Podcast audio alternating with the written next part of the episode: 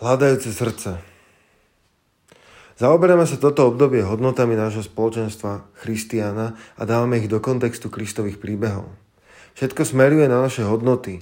Naše hodnoty sme objavovali spolu s celým zborom, každým, kto sa chcel pridať. Sú to hodnoty, ktoré sú zapísané v našich srdciach.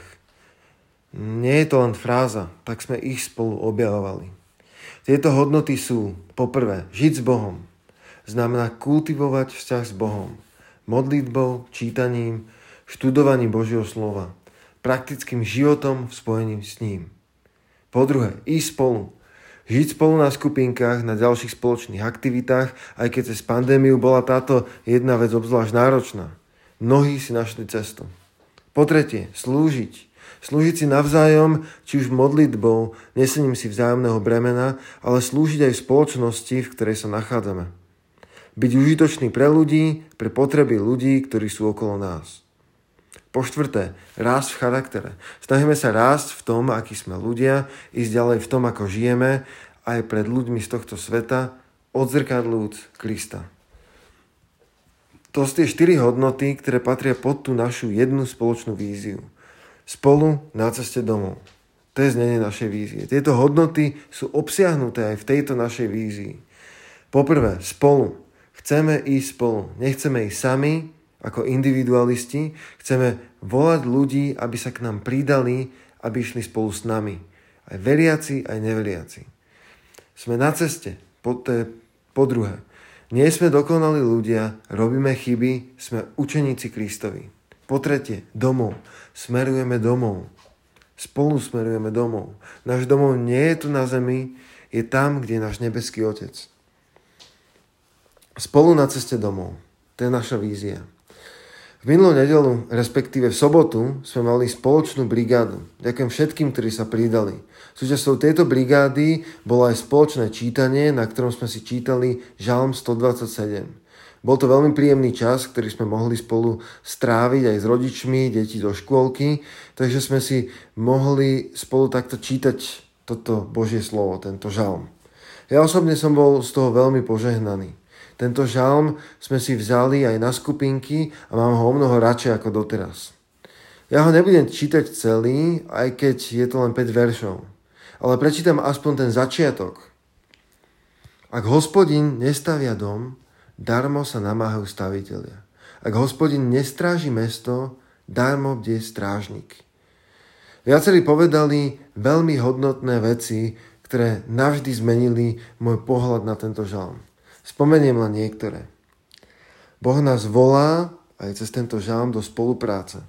Nechce, aby sme robili veci sami a zlyhali, ale aby sme ich robili spolu s ním a boli úspešní. On nechce, aby sme sami stavali ten dom, aby sme sami strážili to mesto. On chce, aby sme to robili spolu s ním. Budeme to robiť márne, ak to budeme robiť bez neho. Potrebujeme to robiť spolu s ním. Robiť veci spolu s Bohom má zmysel. Ak budeme robiť veci bez Boha, nemá to zmysel, je to márnosť. Potrebujeme robiť veci spolu s Bohom a vtedy to má naozaj zmysel. To je ako keby hlavný, hlavné posolstvo tohto žalmu. Pridať sa k tomu dielu, čo robí Boh. Pridať sa k tej práci, ktorú robí Boh. Na to, aby sme mohli byť súčasťou tej práce, ktorú robí, potrebujeme najprv hľadať to, čo on robí. Na to, aby sme mohli robiť, aby sme to mohli robiť, aby sme mohli byť súčasťou toho, čo on robí, potrebujeme mať srdce, ktoré hľadá Boha. Srdce, ktoré hľadá to, čo robí Boh. Mnohokrát hľadáme niečo, čo poznáme, niečo, čo vieme, čo hľadáme. A niekedy hľadáme niečo neznáme. Keď sa pozrieme na to, čo hľadáme známe, tak viacerí možno hľadáte svoje kľúče. Poznám veľa kľúčohľadačov, tzv. kľúčohľadačov. Vždy pri odchode z domu všetko prehľadajú, aby našli tie svoje kľúče. Ja som skôr šiltovko hľadač. Mám 4 šiltovky a vždy hľadám tú jednu, ktorú chcem. Veľakrát nájdem na rôznych kreatívnych miestach. Zajímavé je to nasadenie, s ktorým vieme hľadať tieto veci. Hlavne keď sa ponáhľame, vieme všeličo rozhádzať. Existujú rôzne prívesky na kľúče, ktoré sa dajú prezvoniť. To sa mi veľmi páči, že môžete proste jednoducho prezvoniť svoje kľúče a podľa zvuku ich viete nájsť. Takto hľadáme niečo, čo vieme, čo hľadáme. Asi nás neprekvapí, že keď nájdeme tie kľúče, lebo vieme, že hľadáme kľúče. Niekedy hľadáme niečo známe a inokedy neznáme. Keď hľadáme niečo známe, tak ako som povedal, nie je to až také prekvapené. Môžeme byť prekvapení akurát z toho, kde tie napríklad kľúče boli, ale nie sme až tak prekvapení, keď ich nájdeme. Keď hľadáme niečo neznáme, tak to môže byť dobrodružstvo. Je to niečo, čo nás prekvapí. Môže to byť malé, môže to byť veľké. Keď nevieme, čo hľadáme, tak je to dobrodružstvo. Zároveň sa to aj ťažšie hľadá. Keď hľadáme niečo malé, napríklad vajíčko alebo kľúče, tak hľadáte to medzi malými vecami. Keď hľadáte napríklad niečo veľké ako auto, hľadáte to medzi veľkými vecami. Napríklad na parkovisku medzi zaparkovanými autami. To je nejaký rozdiel v hľadaní toho, čo poznáme a toho, čo nepoznáme. Potrebujeme hľadať to, čo Boh robí, aby sme sa vedeli k nemu pridať aby sme sa vedeli pridať k tomu, čo robí. Čo podľa teba Boh robí cez pandémiu? Keď som sa veľakrát pozrel na církev, tak sa mi zdalo, že sa snaží iba udržať pri živote. To je otázka. Je to naozaj to, čo Boh robí cez pandémiu? Je to naozaj to, čo, to, o čo Bohu ide cez pandémiu? Aby udržal pri živote svoju církev len tak s odretými ušami? Ako môžeme hľadať to, o čo Bohu ide cez pandémiu? Ja mám pocit, že nás Boh, že náš Boh sa nesnaží iba udržať pri živote. Náš Boh, keď niečo robí, keď zleje tú vodu do toho nášho pohára, náš pohár preteká. To požehnanie preteká. Nielen, že náš pohár je plný, ale aj to požehnanie ide všade na okolo nás. Verím, že aj my ako Boží ľudia, ako církev, ako vykúpené cery a synovia Boží, ako vykúpené Božie deti, máme tiež odzrkadlovať, že Boh nemá iba starosti s tým, aby sme prežili, ale On naozaj leje to požehnanie, aby sme mali nadbytok nielen pre nás, ale aj pre všetkých okolo nás.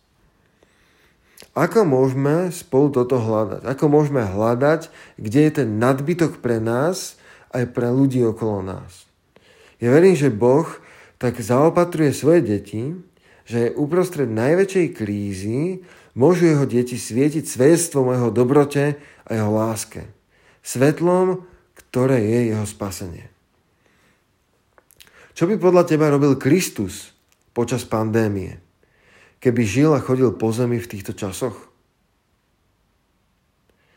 Mám pre vás taký príklad. Keď si predstavíme takú rovnicu, že my, to my znamená ja alebo ty, plus Boh, to znamená to, že my sme spojení, že On nás našiel, že nás spasil, že sme sa k nemu mohli pridať, plus to, čo Boh robí, rovná sa tá spása. Ešte raz, lebo viem, že takto, takto v audio podobe to môže byť ťažké si predstaviť. Takže my plus Boh plus to, čo Boh robí, rovná sa spása. Keď sa pozrieme na tento príklad, tak keď my sme spásení v spojení s Bohom a pridáme sa k tomu, čo Boh teraz robí, tak z toho vyplynie ten efekt toho Božieho kráľovstva, že prichádza tá spása aj pre ľudí, ktorí sú okolo nás.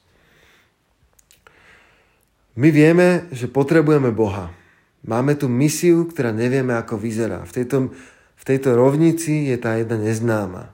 My plus spojenie s Bohom, tu je tá neznáma, že pridať sa k tomu, čo Boh robí, rovná sa spasenie. Ten výsledok vieme, ten je nám známy. Ten výsledok má byť, že ideme do celého sveta a že, robíme, že, že sa stávajú učeníci všetky národy a že počujú tú dobrú správu. Toto je ten výsledok, to je tá spása že tí stratení sa stávajú učeníkmi a že počujú, že počujú tú dobrú správu, že sa stávajú učeníkmi. Takže my vieme, že potrebujeme Boha. Máme tu misiu, ktorá nevieme ale ako vyzerá. Dnes. Nevieme ako vyzerá dnes. Čo máme robiť dnes, aby sme šírili tú dobrú správu a robili mu tých učeníkov. Čo môžeme robiť? Čo prakticky to môže znamenať pre tvoj život alebo pre tento zbor? V podobenstve o talentoch, Matúš 20. kapitola od 14. po 30. verš, je, na, e, je to vlastne podobenstvo o, o talentoch, o správcovi, ktorý rozdal talenty. Nedávno som hovoril o, o podobenstve o desiatich pannách. Tieto podobenstva sú v časti, kde pán Ježiš hovorí o svojom príchode. Takže sú vlastne o, o takom konci.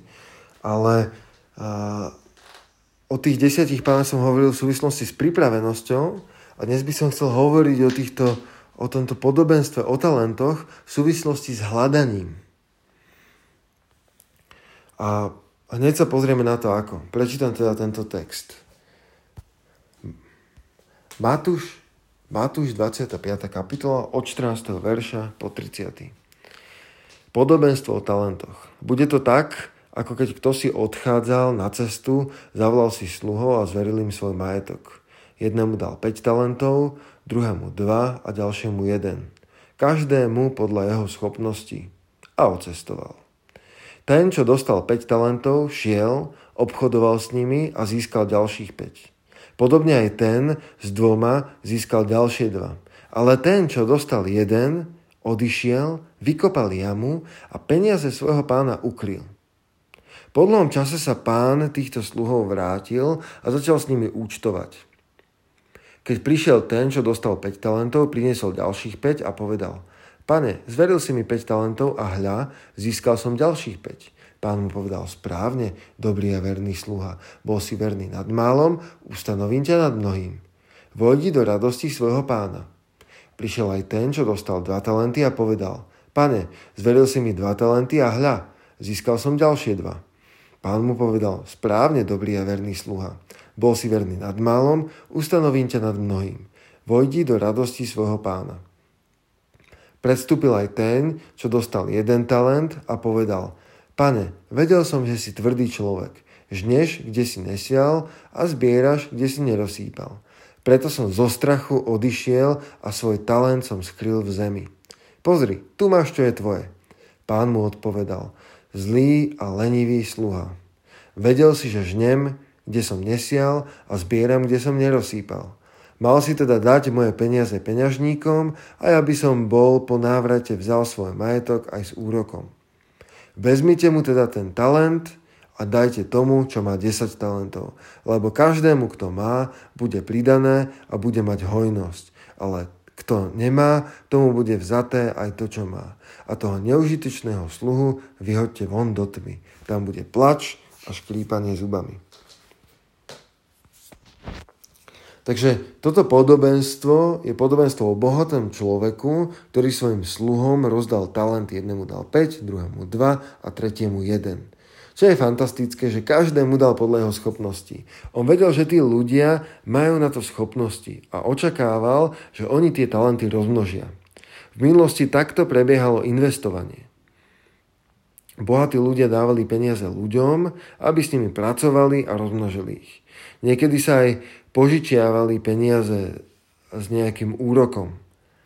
Za, Ježi- za Ježišových čias som sa dozvedel, že ten úrok bol 20%, ale niekedy sa objavil aj úrok 50%.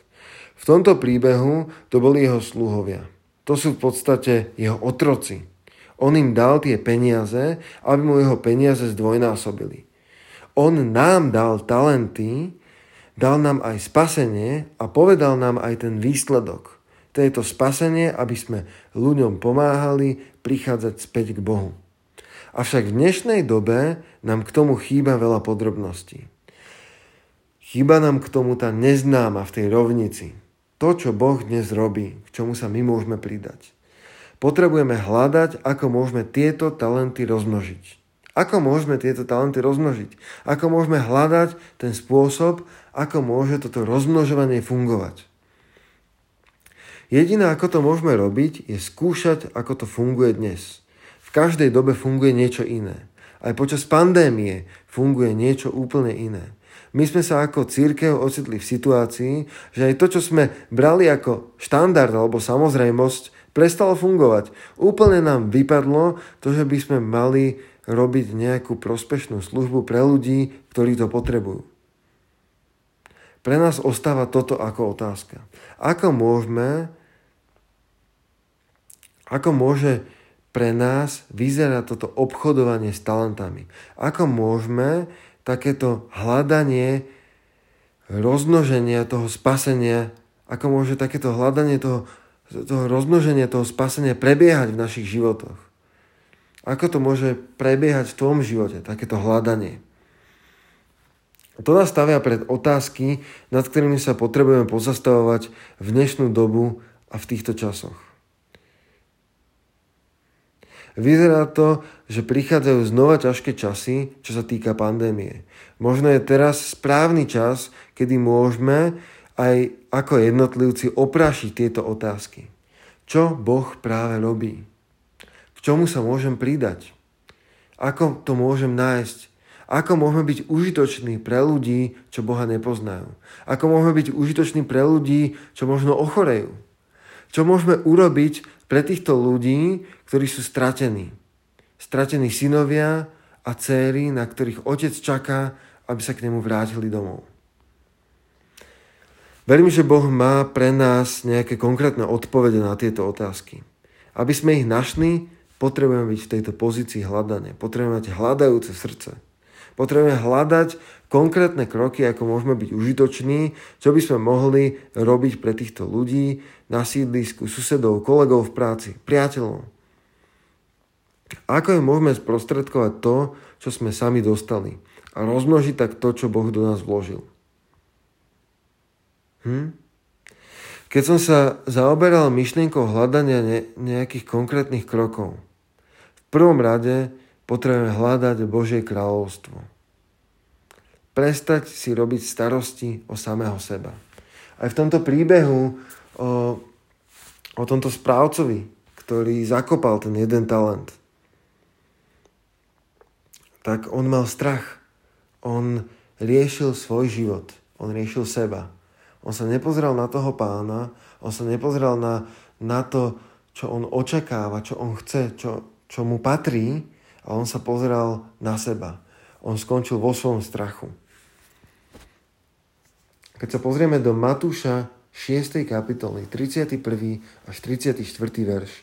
Nehovorte teda ustarostene, čo budeme jesť, čo budeme piť, čo si oblečieme.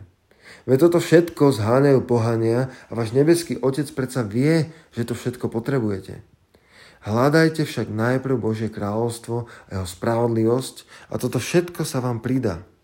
Nebuďte teda ustarostení o zajtrajšok, lebo zajtrajšok sa o seba postará.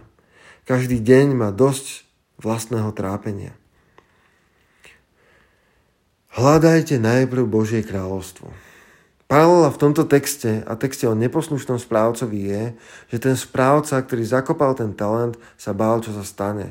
Že bude mať problém, keď dojde o ten talent. Jeho pozornosť bola viac upriamená na seba ako na toho pána, ktorému mal vrátiť ten dvojnásobok. Nehľadajte to svoje jedlo, oblečenie, ale najprv jeho kráľovstvo. Nestarosti sa najprv o to tvoje, ale hľadajme najprv to, čo je jeho. Veľakrát hľadáme svoje kráľovstvo. Čím sa obklopíme, či všetko budeme mať v poriadku, safe in ordnung. Boh nás volá k hľadaniu. Jeho kráľovstvo, e, Boh nás volá k hľadaniu jeho kráľovstva a k tomu, aby sme dali seba na druhé miesto. Myslím, že do tohto nás Boh volá, aby sme mali jeho na prvom mieste pred nami, pred tým, čo my si oblečieme, pred tým, ako my z tohto všetkého výjdeme. To hlavné, čo som videl na cirkvi, bolo, že sa iba starostila ako ona a či bude fungovať, aby vôbec prežila aby vôbec obstal. To nemá byť naša hlavná starosť. Ako môže Boh fungovať teraz? Možno to bude znamenať, že nebudeme, že nebudeme že možno to bude znamenať, že budeme musieť opustiť veci, na ktoré sme zvyknutí a možno budeme musieť začať skúšať nejaké nové veci, ktoré budú fungovať. Verím, že Boh nás volá hľadať Jeho kráľovstvo, nie svoje kráľovstvo. Verím, že Boh nás volá, aby sme hľadali Jeho kráľovstvo, aby sme nehľadali svoje kráľovstvo. Nie to, čo je pre nás, to, čo vyhovuje nám, na čo sme my zvyknutí. Možno nás to naozaj bude niečo stáť, že budeme musieť opustiť naše nejaké teplé miestečka na to, aby sme išli do toho dobrodružstva, kde budeme hľadať to, čo on robí. Čo chce robiť pre ľudí, ktorí sú stratení. Na to tu sme, aby tí, ktorí sú stratení, boli zachránení. My tu nie sme na to, aby sme prežili pandémiu, nie sme tu na to, aby sme ako církev obstáli tieto otrasy s odretými ušami, ale na to, aby sme boli užitoční pre jeho kráľovstvo a svietili jeho nádejou a láskou. Biblia nám hovorí, že Božie kráľovstvo je spravodlivosť, pokoj a radosť v duchu svetom. Keď sa pozrieme na všetky tieto tri veci, všetky sa nám dostali na kríži. Všetky nám Kristus vydobil na kríži. Stal sa našou spravodlivosťou, aby sme mohli byť spravodliví v ňom. Trpel za náš pokoj, ako píše Izajáš. Položil svoj život, aby sme mohli s radosťou čerpať z prameňov spásy. V ňom môžeme hľadať Božie kráľovstvo, v ktorom je spravodlivosť, pokoj a radosť duchu svetom. Odpoveď na hľadanie Božieho kráľovstva je na kríži. Možno potrebuješ dať Boha znovu na prvé miesto. Možno prechádzaš nejakými starosťami. O peniaze sa môžeme starostiť, aj keď ich máme, aj keď ich nemáme napríklad. Boh mi ukázal, že to nemá byť moja číslo jedna starosť. Moja číslo jedna starosť, či už mám peniaze alebo nemám, má byť hľadať Božie kráľovstvo a všetko ostatné mi bude pridané. Možno máš iný príbeh, iné starosti. Môžeme prísť pred pána a dať mu prvé miesto a znova tak hľadať najprv jeho kráľovstvo.